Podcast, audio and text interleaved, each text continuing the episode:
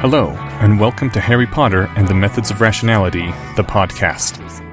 Written by Eliezer Yudkowsky, read by Eneasz Brodsky, based on the works of J.K. Rowling. Chapter 59 The Stanford Prison Experiment, Part 9 Curiosity. Broomsticks had been invented during what a muggle would have called the Dark Ages, supposedly by a legendary witch named Celestria Relevo, allegedly the great great granddaughter of Merlin. Celestria Relevo, or whichever person or group had really invented those enchantments, hadn't known a darned thing about Newtonian mechanics. Broomsticks, therefore, worked by Aristotelian physics. They went where you pointed them. If you wanted to move straight forward, you pointed them straight forward. You didn't worry about keeping some of the thrust going downward to cancel out the effect of gravity. If you turned a broomstick, all of its new velocity was in the direction of pointing. It didn't go sideways based on its old momentum. Broomsticks had maximum speeds, not maximum accelerations. Not because of anything to do with air resistance, but because a broomstick had some maximum Aristotelian impetus its enchantment could exert. Harry had never explicitly noticed that before, despite being dexterous enough to get the best grades in flying class. Broomsticks worked so much like the human mind instinctively expected them to work that his brain had managed to entirely overlook their physical absurdity. Harry, on his first Thursday of broomstick lessons, had been distracted by more interesting seeming phenomena, words written on paper, and a glowing red ball. So his brain had simply suspended its disbelief, marked the reality of broomsticks as accepted, and proceeded to have its fun, without ever once thinking of the question whose answer would have been obvious. For it is a sad fact that we only ever think about a tiny fraction of all the phenomena we encounter. That is the story of how Harry James Potter Evans Verres was almost killed by his own lack of curiosity because rockets did not work by Aristotelian physics. Rockets did not work like a human mind instinctively thought a flying thing should work. A rocket assisted broomstick, therefore, did not move like the magical broomsticks upon which Harry was such a very good flyer. None of this actually went through Harry's mind at the time. For one thing, the loudest noise he'd ever heard in his life was preventing him from hearing himself think. For another thing, accelerating upward at four gravities meant that he had around two and a half seconds total to go from the bottom to the top of Azkaban. And even if they were two and a half of the longest seconds in the history of time, that wasn't enough room to do much thinking. There was time only to see the lights of the Auror's curses arrowing down at him, slightly angle the broomstick to avoid them, realize that the broomstick was simply continuing on with mostly the same momentum instead of going in the direction he pointed it, and activate the wordless concepts crap and Newton.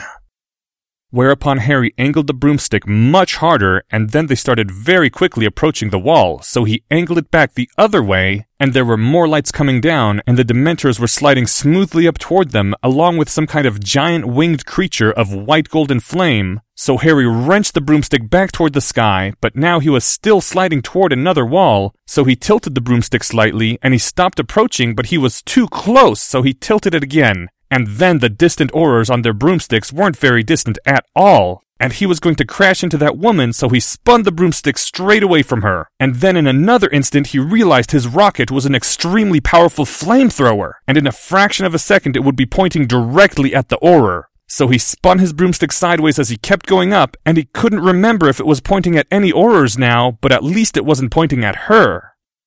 Harry missed another Auror by about a meter, zipping past him on a sideways pointed flamethrower, moving upward at, Harry would later guess, around 300 kilometers per hour. If there were any screams of roasted Aurors, he didn't hear them, but this was not evidence one way or another, because all that Harry was hearing at the moment was an extremely loud noise.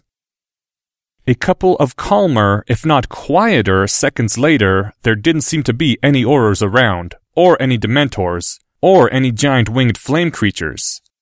And the vast and terrible edifice of Azkaban looked surprisingly tiny from this height. Harry got the broomstick pointed toward the sun, faintly visible through the clouds. It wasn't high in the sky at this time of day and month of winter, and the broomstick accelerated for another two seconds in that direction and picked up an amazing amount of speed very quickly before the solid fuel rocket burned itself out. After that, once Harry could hear himself think again, when there was only the howling wind from their ridiculous speed, and Harry's enchantment assisted fingers gripping the broomstick were merely resisting the decelerating drag of moving way faster than terminal velocity, that was when Harry actually thought all that stuff about Newtonian mechanics and Aristotelian physics and broomsticks and rocketry. And the importance of curiosity, and how he was never going to do anything this Gryffindor ever again, or at least not until he learned the Dark Lord's secret of immortality. And why had he listened to Professor Quirinus? I assure you, boy, I would not attempt this if I did not anticipate my own survival. Quirrell, instead of Professor Michael. Son, if you try anything to do with rockets on your own, I mean anything whatsoever, without a trained professional watching, you will die, and that will make Mum sad. Verres Evans.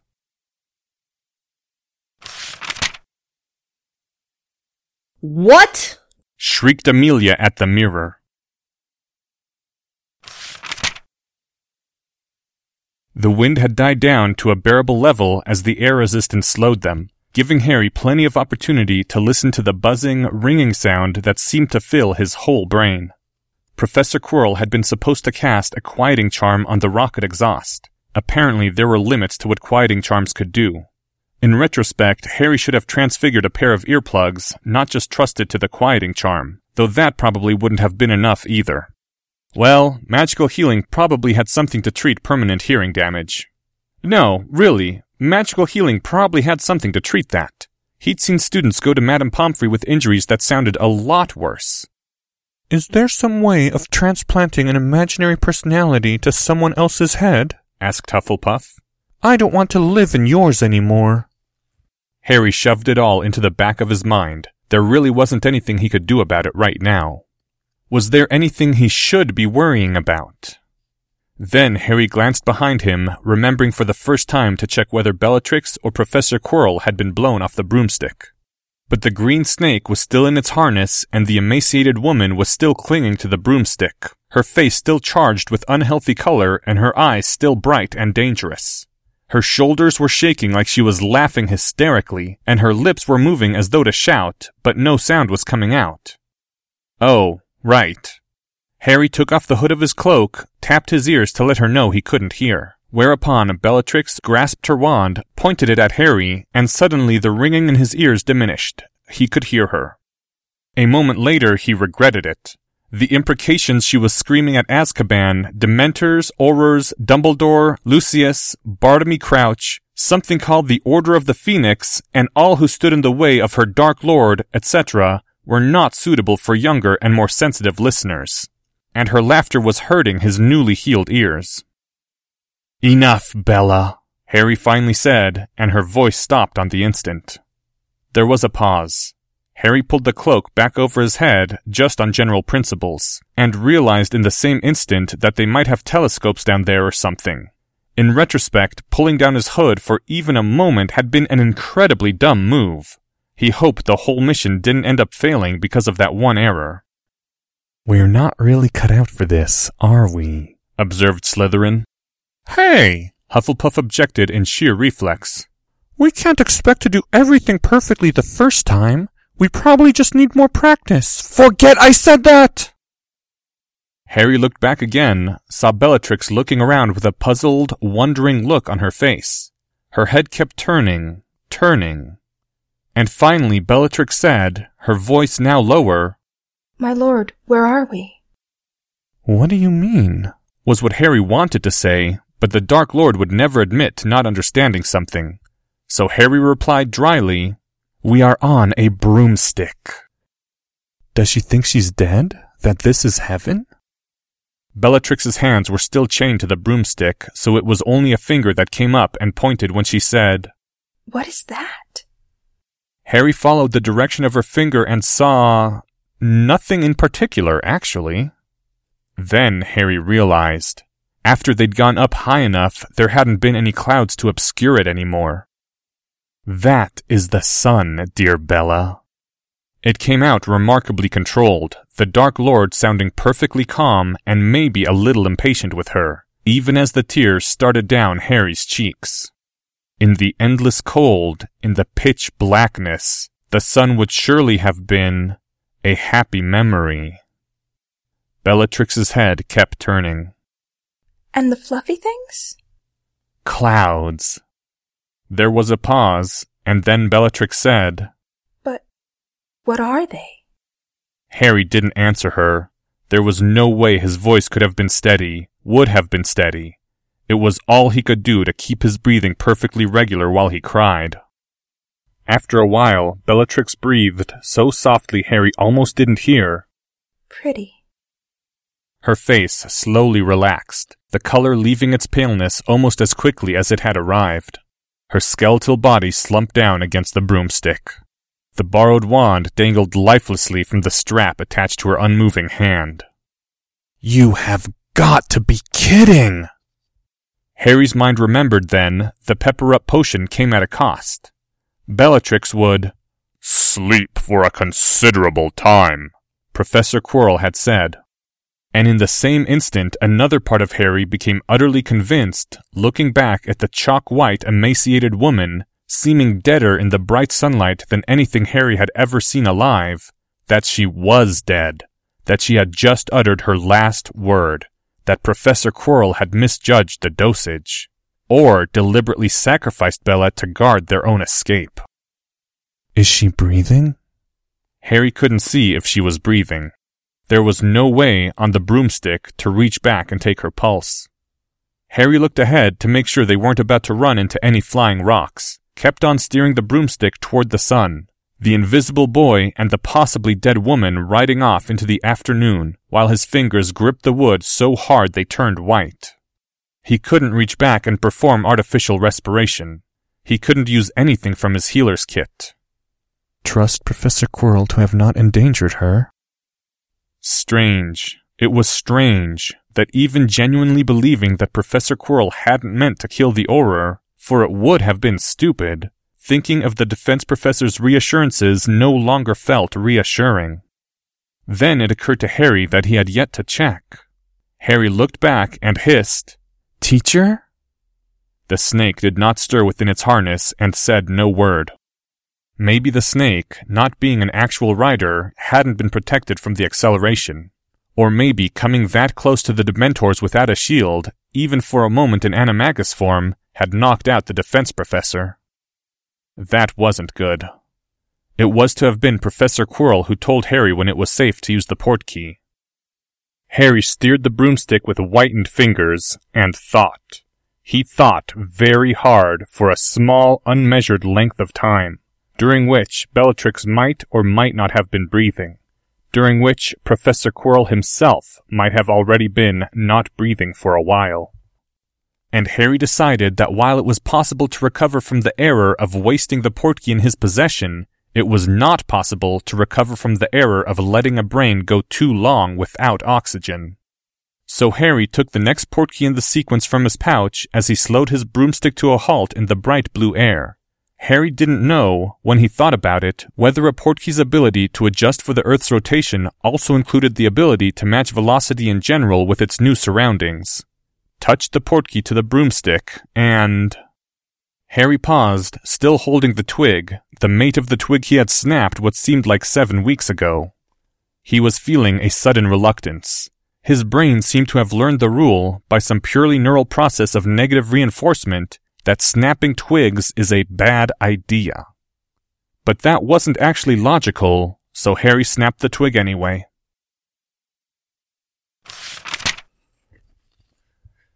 There was a thunderous boom from behind the nearby metal door, causing Amelia to drop the mirror she was holding and spin around with her wand in her hand. And then that door burst open to reveal Albus Dumbledore, standing there in front of a great smoking hole in the prison wall. Amelia, I must leave Azkaban, and I must do so now. Is there any faster way than a broomstick to get beyond the wards? There was no trace of any of his customary levity. His eyes were hard as sapphires beneath his half moon glasses. No. Then I require your fastest broomstick at once. The place where Amelia wanted to be was with the Auror who had been injured by that Fiendfyre, or whatever it had been. What she needed to do was find out what Dumbledore knew. You! The old witch barked at the team around her. Keep clearing the corridors until you're at the bottom. They may not all have escaped yet.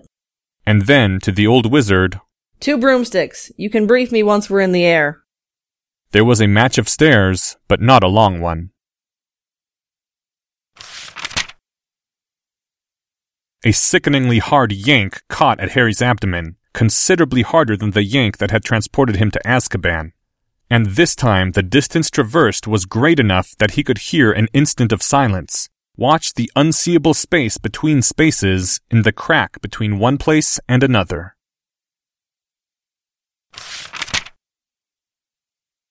The sun, which had shone on the two of them only briefly, was swiftly occluded by a rain cloud as they shot away from Azkaban, in the direction of the wind and faster than the wind.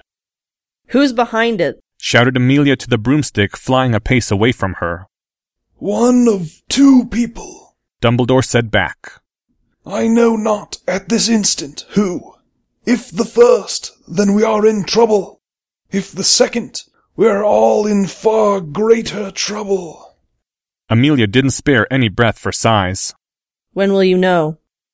The old wizard's voice was grim, quiet, and yet somehow rising above the wind. Three things they need for perfection, if it is that one. The flesh of the Dark Lord's most faithful servant, the blood of the Dark Lord's greatest foe, and access to a certain grave.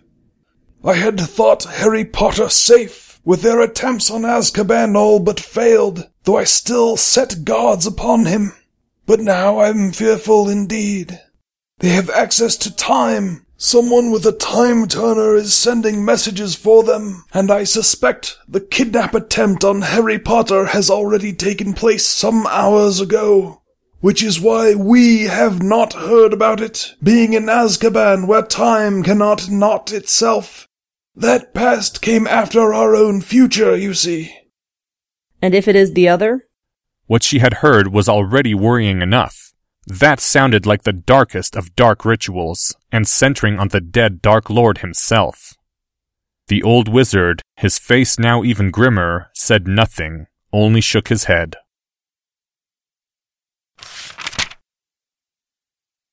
When the Portkeys yank had subsided, the sun was only just peeking over the horizon, looking more like dawn than sunset, as their broom hovered low above a brief expanse of dark orange rock and sand, arranged into lumpy hills like someone had kneaded the land's dough a few times and then forgotten to roll it flat.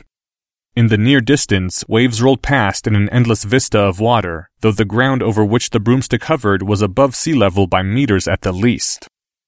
Harry blinked at the dawn colors and then realized the portkey had been international. Oi! Came a brisk female shout from behind him, and Harry spun the broomstick to look. A middle aged lady was holding up one hand to her mouth in a deliberate calling gesture and bustling forward. Her kindly features, narrow eyes, and umber skin marked a race unfamiliar to Harry. She was clad in brilliant purple robes of a style Harry had never seen before, and when her lips opened again, she spoke with an accent that Harry couldn't place, for he was not widely traveled. Where were you? You're two hours late. I almost gave up on the lot of you. Hello? There was a brief pause. Harry's thoughts seemed to be moving oddly, too slow. Everything felt distant, like there was a thick pane of glass between himself and the world, and another thick pane of glass between himself and his feelings, so that he could see, but not touch. It had come over him upon seeing the dawn's light and the kindly witch, and thinking that it all seemed like a proper end to the adventure. Then the witch was rushing forward and drawing her wand. A muttered word severed the cuffs that bound the emaciated woman to the broomstick, and Bellatrix was being floated down onto the sandy rock with her skeletal arms and pale legs dangling like lifeless things. Oh, Merlin. Whispered the witch. Merlin, Merlin, Merlin. She appears concerned, thought an abstract, distant thing between two panes of glass. Is that what a real healer would say, or is that what someone told to put on a performance would say? As though it wasn't Harry who spoke, but some other part of him behind yet another pane of glass, a whisper came from his lips. The green snake on her back is an animagus. Not high the whisper, not cold, only quiet. He is unconscious. The witch's head twitched up to look at where that voice had seemed to speak out of empty air, and then looked back down at Bellatrix. You're not Mr. Jaffe. That would be the animagus, whispered Harry's lips. Oh, thought the Harry behind glass, listening to the sound of his own lips. That makes sense. Professor Quirrell must have used a different name. Since when is he a. Uh, forget it. The witch laid her wand on the snake's nose for a moment, then shook her head sharply. Nothing wrong with him that a day's rest won't cure. Her. Can you wake him up now? whispered Harry's lips. Is that a good idea? thought Harry, but his lips definitely seemed to think so. Again the sharp headshake. If an innervate didn't work on him, began the witch. I did not attempt one, whispered Harry's lips. What? What? Never mind. Innervate. There was a pause, and then a snake slowly crawled out of its harness. Slowly, the green head came up, looked around. A blur later, Professor Quirrell was standing, and a moment later, he sagged to his knees. Lie down, said the witch without looking up from Bellatrix. Is that you in there, Jeremy? Yes, said the defense professor rather hoarsely as he carefully laid himself down on a relatively flat patch of sandy orange rock. He was not so pale as Bellatrix, but his face was bloodless in the dim dawn light. Salutations, Miss Campbell Bunker. I told you. Call me Crystal. This isn't Britain and we'll have none of your formality here. Said the witch, sharpness in her voice and a slight smile on her face. And it's Doctor now, not Miss. My apologies, Dr. Campbell Bunker. This was followed by a dry chuckle. The witch's smile grew a little wider, her voice that much sharper. Who's your friend? You don't need to know. The defense professor's eyes were closed where he lay on the ground. How wrong did it go? Very dryly indeed. You can read about it tomorrow in any newspaper with an international section. The witch's wand was tapping, here, there, poking and prodding all over Bellatrix's body. I missed you, Jeremy. Truly? said the defense professor, sounding slightly surprised. Not even a tiny little bit. If I didn't owe you. The defense professor started to laugh, and then it turned into more of a coughing fit. What do you think? said Slytherin to the inner critic while Harry listened from behind the glass walls. Performance or reality? Can't tell, said Harry's inner critic. I'm not in top critical form right now. Can anyone think of a good probe to gather more information? said Ravenclaw. Again, that whisper from the empty air above the broomstick. What is the chance of undoing all that was done to her? Oh, let's see. Legilimency and unknown dark rituals, ten years for that to set in place, followed by ten years of Dementor exposure. Undo that? You're out of your skull, Mr. Whoever you are. The question is whether there's anything left, and I'd call that maybe one chance in three. The witch suddenly cut herself off. Her voice, when it spoke again, was quieter. If you were her friend before, then no, you're never getting her back. Best understand that now. I'm voting that this is a performance, said the inner critic. She wouldn't just blurt all that out in response to one question unless she was looking for an opportunity. Noted, but I'm putting a low weight of confidence on that, said Ravenclaw.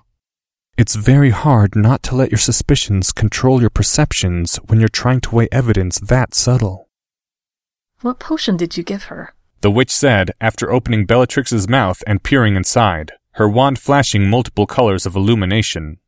The man lying on the ground calmly said, Pepper upper. Were you out of your mind? Again the coughing fit. She'll sleep for a week if she's lucky, the witch said and clucked her tongue. I'll owl you when she opens her eyes, I suppose, so you can come back and talk her into that unbreakable vow. Have you got anything to stop her from killing me on the spot if she manages to even move for another month?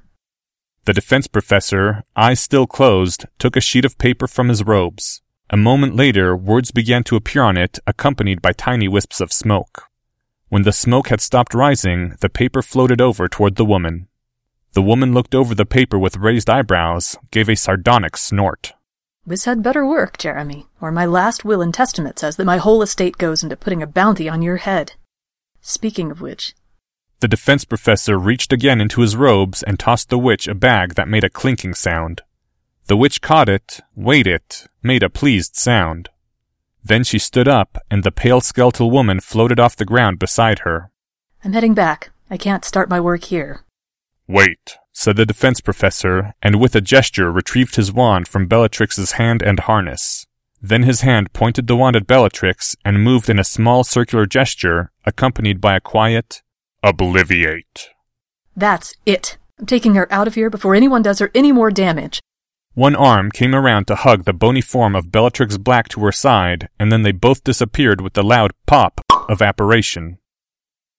And there was silence in that lumpy place, but for the gentle rush of the passing waves and a little breath of wind.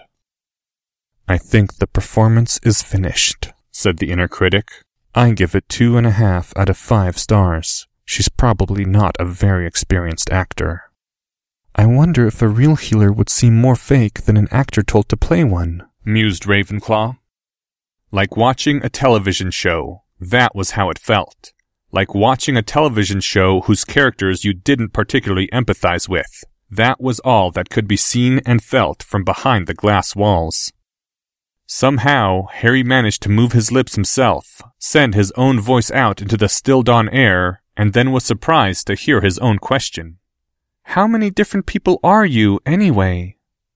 The pale man lying on the ground didn't laugh, but from the broomstick, Harry's eyes saw the sides of Professor Quirrell's lips curling up, the edge of that familiar sardonic smile. I cannot say that I bothered keeping count. How many are you? It shouldn't have shaken the inner Harry so much hearing that response. And yet he felt. he felt. unstable, like his own center had been subtracted. Oh. Excuse me, said Harry's voice. It now sounded as distant and detached as the fading Harry felt. I'm going to faint in a few seconds, I think. Use the fourth portkey I gave you. The one I said was our fallback refuge, said the man lying on the ground, calmly but swiftly. It will be safer there, and continue wearing your cloak. Harry's free hand retrieved another twig from his pouch and snapped it. There was another portkey yank, internationally long, and then he was somewhere black. Lumos, said Harry's lips, some part of him looking out for the safety of the hole. He was inside what looked like a muggle warehouse, a deserted one. Harry's legs climbed off the broomstick, lay on the floor. His eyes closed, and some tidy fraction of self willed his light to fail before the darkness took him. Where will you go? yelled Amelia. They were almost at the edge of the wards. Backwards in time to protect Harry Potter, said the old wizard, and before Amelia could even open her lips to ask if he wanted help, she felt the boundary of the wards as they crossed them. There was a pop of apparition, and the wizard and the phoenix vanished, leaving behind the borrowed broomstick.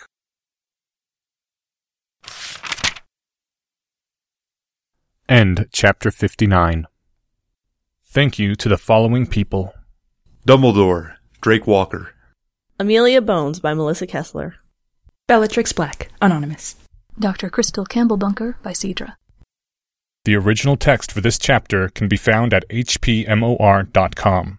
A link is included in this file's description.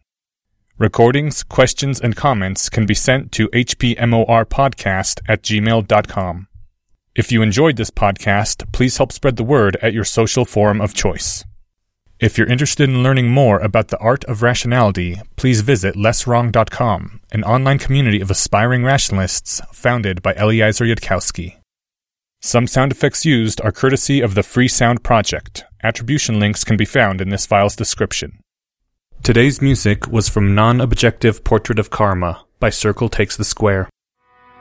Thank you for listening and come back next week for Chapter 60 The Stanford Prison Experiment, Part 10.